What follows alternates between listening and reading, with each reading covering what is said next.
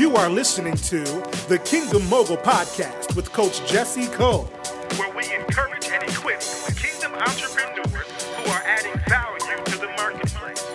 And now, your host, Coach Jesse Cole.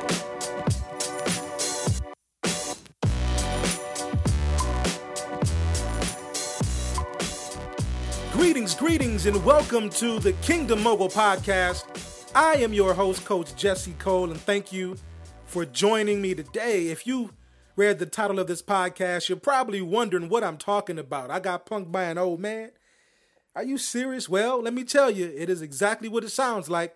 I got schooled or checked, disciplined. I got punked. I got punked by an older man. He was about 60 years old. But let me tell you something.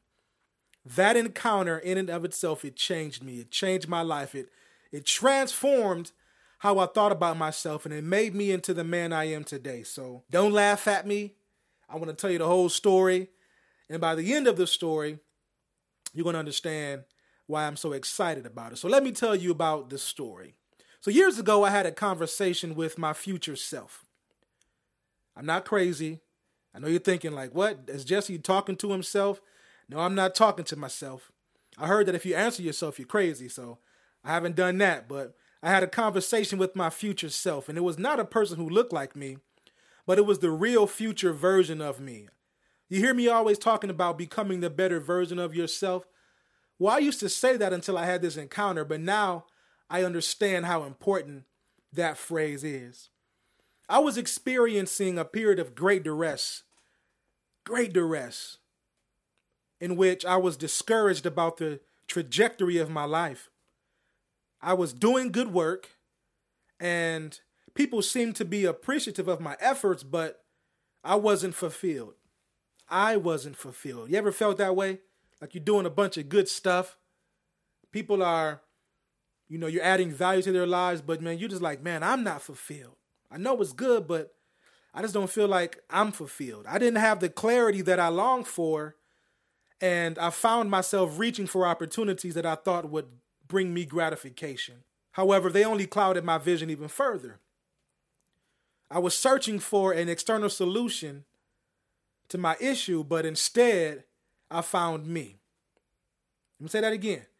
I was searching for an external solution for fulfillment, but instead I found me. Let me explain. So here's how this happened. So I was sitting on my couch. The world felt like it was just closing in on me. Some people have, bad days and bad weeks. I was having bad months. Clientele wasn't coming in. I wasn't getting any bookings. I wasn't selling any books. My programs weren't selling. People weren't answering the phone anymore. I mean, it was just that bad. I didn't know if it was me or was it just a drought. And I was sitting on my couch. And in that moment, I began to have a pity party, right? And asking God, like, man, why? I'm doing this good work. I'm trying to make sure that I operate in integrity. I try to make sure I add value whenever possible. I'm giving before I'm asking, and it just seems like nothing's happening for me right now. I was almost at the verge of tears.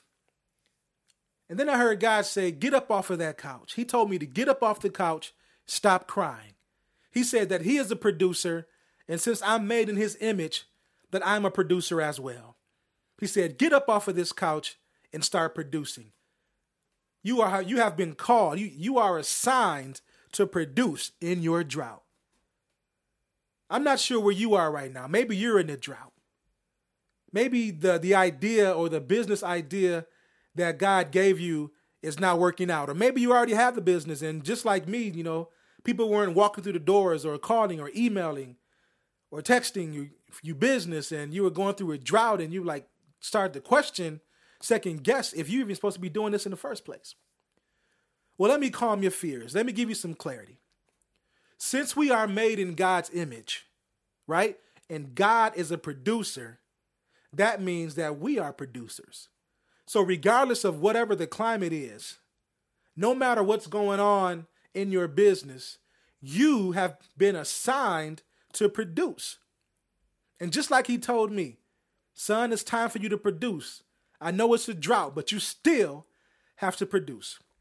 And you know, my fellow Kingdom Moguls, in that moment, I saw myself at 60 years old. Right here comes this 60-year-old man. I saw a vision of me at 60 years old. I saw how I dressed. I saw how I took care of my family. I saw how I ran my business. I saw my philanthropic efforts. I saw me coaching executives. I saw myself at 60 years old. And I was surprised because I had never had this experience before. It was a total spiritual experience. I wasn't hallucinating. You know, I don't do drugs and I hadn't been drinking. It was just me sitting on the couch throwing myself a pity party, and I had a vision of myself. And my 60-year-old self looked at me and he turned his back towards me. But then he turned sideways and reached his arm over his shoulder and waved me on as if he were saying, "Come on, get up off the couch. You have somebody that you're trying to become. You're trying to become me. I am the better version of you. And if you sit on that couch and if you stop producing, you would never become me." That's what I'm talking about. I got punked by my future. I got punked by my 60-year-old self. That's what I'm talking about. Not just the physical me, but the total expression of myself, right? And that person did not allow mediocrity to taint his decisions. He operated in excellence. He didn't make excuses, nor did he settle for less than what he deserved. When I compared him again to who I was at the present time, I became disgusted with myself because he illuminated the areas that I tried to throw shade on. That man exposed my inadequacies, not to embarrass me, but to call attention to the areas in my life that needed improvement. What he revealed, it wasn't a surprise to me. I already knew what I needed to improve on, and I recognized that I could do better, and that's why I had to embrace the sting, right? I talk about in my talks, I talk about embracing the sting. Every now and then, we have encounters in our life where we are challenged to either go backwards, be stationary, or progress, right? That moment challenges us and it stings. And either we can be obedient to our past, we can submit to our present, or we can take that journey to our future. And that's what I'm talking about, embracing your sting. As a Kingdom Mogul, you have to embrace the sting. We have different encounters in our lives, so everybody's sting is going to be different. But it's up to you to make the choice to whether you want to play it safe or you want to take the risk to become the better version of yourself. The sting that I'm referring to, that sting, it's twofold. You feel it when you're confronted with the challenge of growing beyond your sphere of familiarity. It is the feeling you get when you are faced with the reality that you've been playing small for too long and it's become a norm. It's become your norm. Playing small has become your norm. For some, the sting is translated into a sign of weakness and they become too afraid to overcome it. For others, the sting is a vehicle of motivation. It hurts, but it serves as the confirmation that it's time for you to step your game up. You see, great leaders embrace the sting. They don't run away from it. They commit to the process of improvement because they understand that purification involves extrication. Let me say that again. Purification involves extrication, right? So in order for a piece of coal to become a diamond, it has to go through pressure. It has to be purified. It has to, all the impurities have to be taken out, has to be extracted from it in order for it to become pure and become a diamond. So embracing the sting gradually disconnects you from mediocrity. And at some point in time, every leader, you and I, we're going to have to engage in a dialogue with the better version of ourselves. And there is no escaping this exercise. If you want to get better, if you're truly focused on getting better and growing your business and growing your personal development, you cannot escape this exercise. Knowing that you need to improve in a specific area is one thing, but it's another thing to have your shortcomings pointed out by someone else, even if it's the better version of yourself, the future version of yourself. For me, it was myself at 60 years old, right?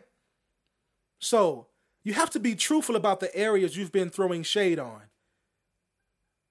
Your team or your clients, they know your faults, even if you never talk about them. So don't wait for people to be brave enough to tell you how you can improve as a leader.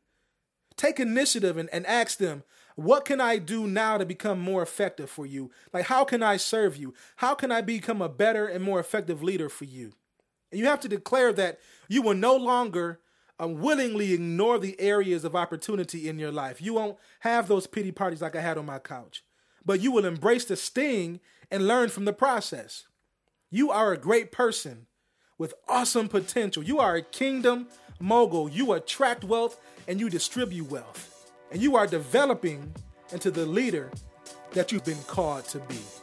So lead and do it unapologetically.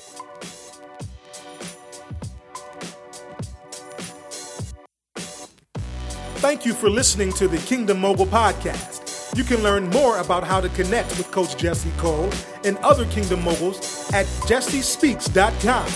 And don't forget to join the Kingdom Mogul conversation on Facebook and Instagram at Coach Jesse Cole.